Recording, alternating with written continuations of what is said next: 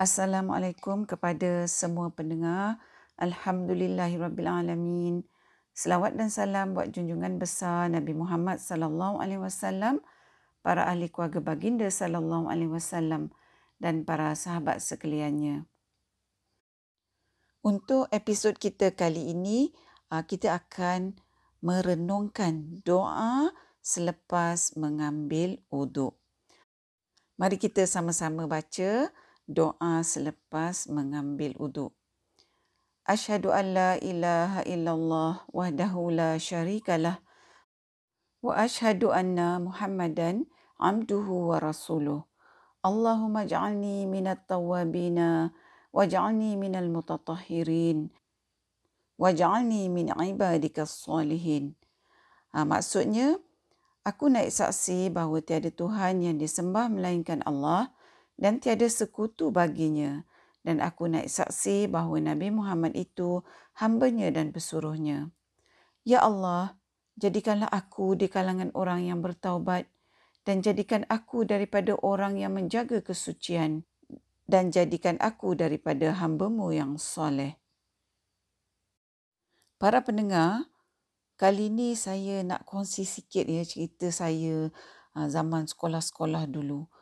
Uh, doa ni sebenarnya iaitu doa selepas mengambil wuduk ni sebenarnya uh, para pendengar uh, membuatkan saya selalu teringat pada cikgu sekolah agama saya. Cikgu saya ni para pendengar tiap-tiap hari uh, selama lebih kurang seminggu lah dia rotan tapak tangan saya sebab saya ni tak hafal-hafal doa lepas ambil wuduk ni. Sakit tahu para pendengar masa saya kena rotan tu. Sebab memang cikgu saya tu tiap-tiap kali dia pukul kuat ya sampai rasa macam nak keluar air mata saya ni. Orang zaman dulu para pendengar bila kena rotan dengan cikgu, ah, manalah kita berani kan balik rumah nak mengadu-mengadu dengan mak bapak.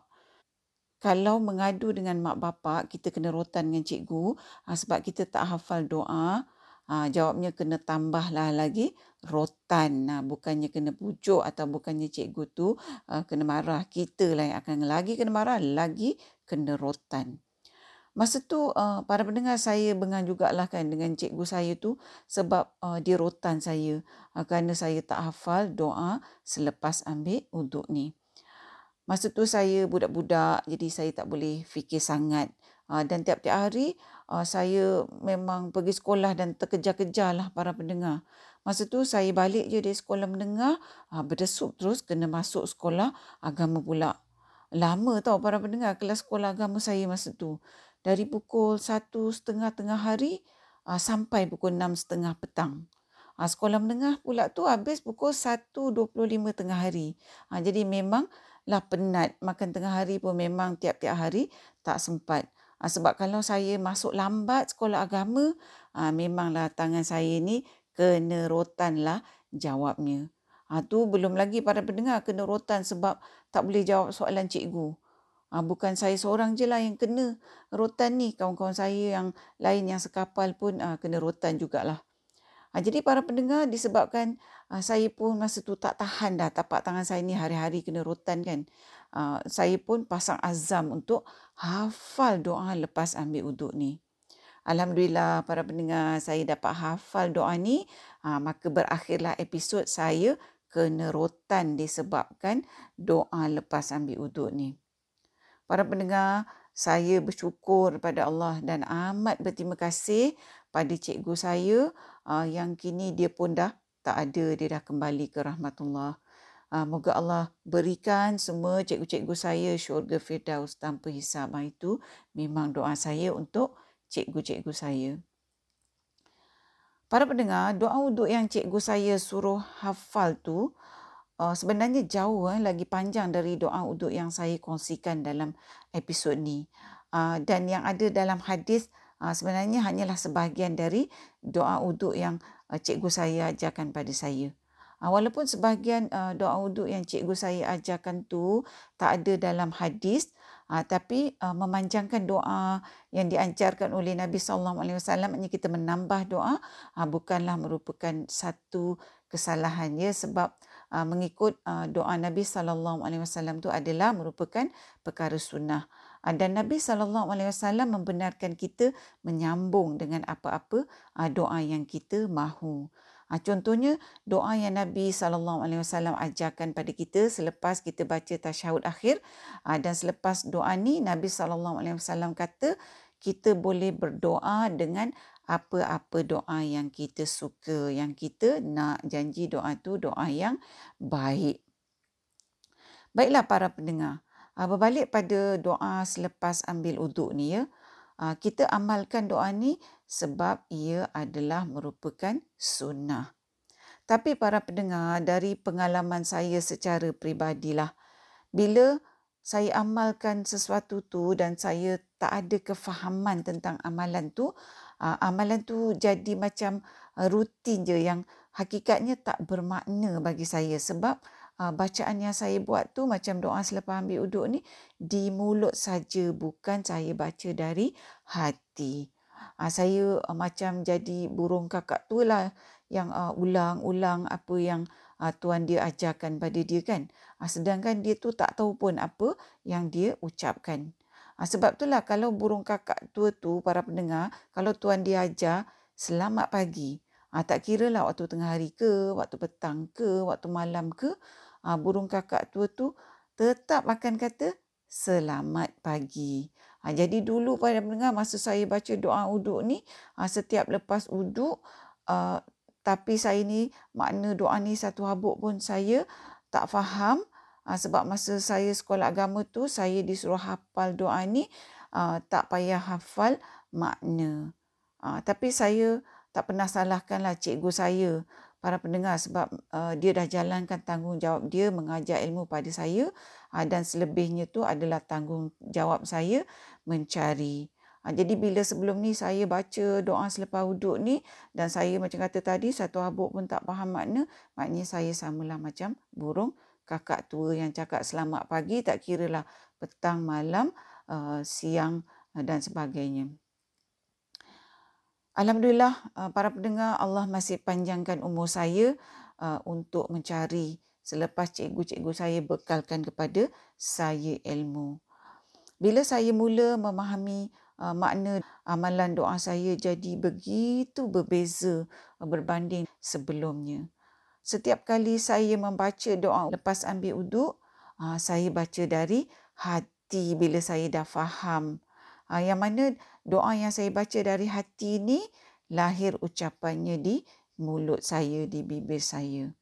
Bila kita baca dari hati para pendengar, kita sebenarnya dah start eh, buat perhubungan dengan Allah sebelum kita memulakan solat.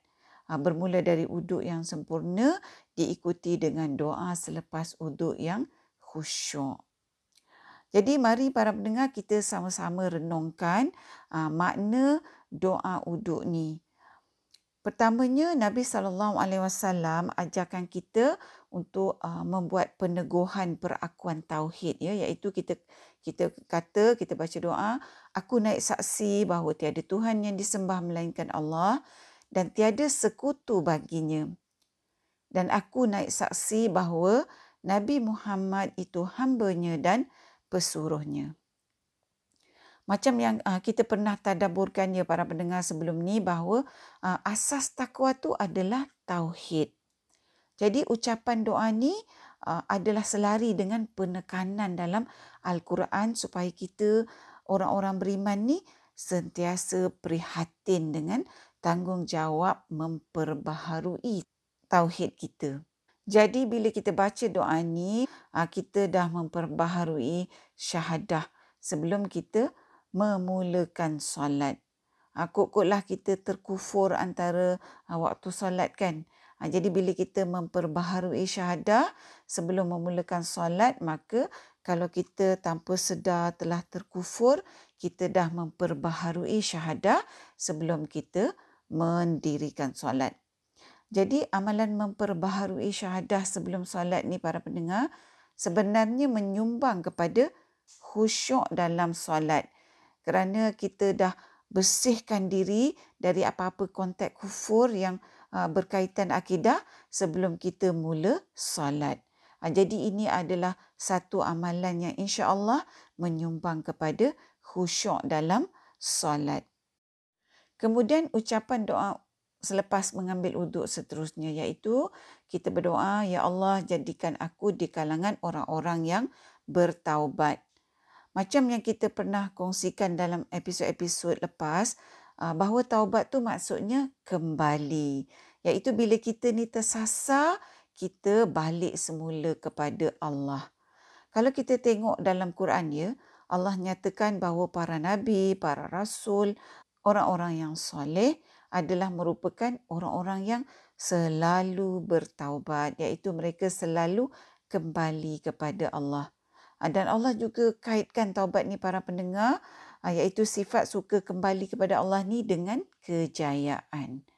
Kalau kita nak solat kita tu para pendengar sebagai solat yang cemerlang, yang berjaya di sisi Allah, kita kenalah minta supaya Allah jadikan kita sebagai orang yang selalu kembali kepada Allah. Ha, yang mana kita buat permintaan ni selepas kita mengambil uduk iaitu dalam doa selepas uduk dan sebaik saja sebelum kita menunaikan solat. Ha, jadi ini satu lagi amalan yang insya-Allah menyumbang kepada khusyuk di dalam solat. Kemudian para pendengar ucapan doa selepas uduk seterusnya iaitu dan jadikan aku daripada orang yang menjaga kesucian dan jadikan aku daripada hamba-Mu yang soleh. Para pendengar, saya percaya kita semua tahu bahawa menjaga kesucian ni ah, bukanlah secara fizikal semata-mata. Ah, tapi pertama-tamanya adalah kesucian dalam diri kita. Kalau kita ni Ah, para pendengar orang-orang yang menjaga kesucian dalam diri kesucian secara fizikal tu yang Allah juga perintahkan ya pada kita adalah sebenarnya akan kita amalkan dengan sendirinya. Jadi maksudnya kesucian dalam diri itu diterjemahkan kepada kesucian secara luaran dari segi amalan. maksudnya kalau seseorang tu merupakan seorang yang suci hatinya ya, dengan kesucian hati ni orang tu akan dengan sendirinya jadi hamba yang soleh yang melakukan kebaikan. Ha, sebab kebaikan tu adalah merupakan ha, produk kepada kesucian hati macam kita kata tadi. Jadi kalau kita kaitkan dengan solat ha, bagi doa ha, memohon Allah jadikan kita orang yang menjaga kesucian. Ha, kalau kita nak khusyuk dalam solat hati kita kena tertumpu kepada apa yang kita ucapkan dalam solat. Ha, untuk hati kita ni boleh ha, menumpukan pada ucapan dalam solat, hati tu kenalah suci. Kerana hati yang suci ni para pendengar ha, payah syaitan nak menembusinya. Ha, jadi maknanya kita solat dalam keadaan suci fizikal dan suci nurani. Ha, jadi para pendengar, doa ni juga adalah merupakan satu lagi amalan yang insya-Allah dapat menyumbang kepada khusyuk dalam solat. Jadi para pendengar doa selepas uduk yang uh, dibuat dengan khusyuk ni sebenarnya melembutkan hati. Jadi apakah kepentingan hati yang lembut ni para pendengar bila kita baca doa selepas uduk ni? untuk kita jadi khusyuk dalam solat, hati kita kena berada dalam keadaan lunak, berada dalam keadaan lembut, bukannya berada dalam keadaan yang keras. Sebab itulah kita lihat ya ada orang yang menangis dalam solat. Ha, yang mana ini menunjukkan bahawa hati orang tu berada dalam keadaan yang lembut dan lunak. Sebenarnya para pendengar, kalau kita nak sentiasa mengingati Allah, tak kiralah di dalam atau di luar salat, hati kita memang perlu sentiasa berada dalam keadaan lembut dan lunak.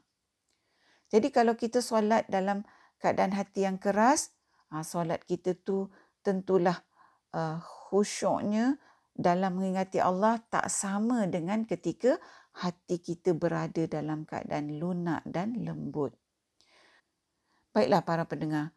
Dari segi fadilat ya atau kebaikan membaca doa uduk ni, uh, dinyatakan dalam sebuah hadis iaitu daripada Saidina Umar radhiyallahu anhu Rasulullah sallallahu alaihi wasallam bersabda Jadilah seorang kamu beruduk dan memenuhi kesempurnaan uduk kemudian berdoa asyhadu alla ilaha illallah wa anna muhammadan abdullahi wa rasuluh kecuali akan dibuka baginya pintu-pintu syurga yang lapan dia berhak masuk dari pintu mana yang dia mahu.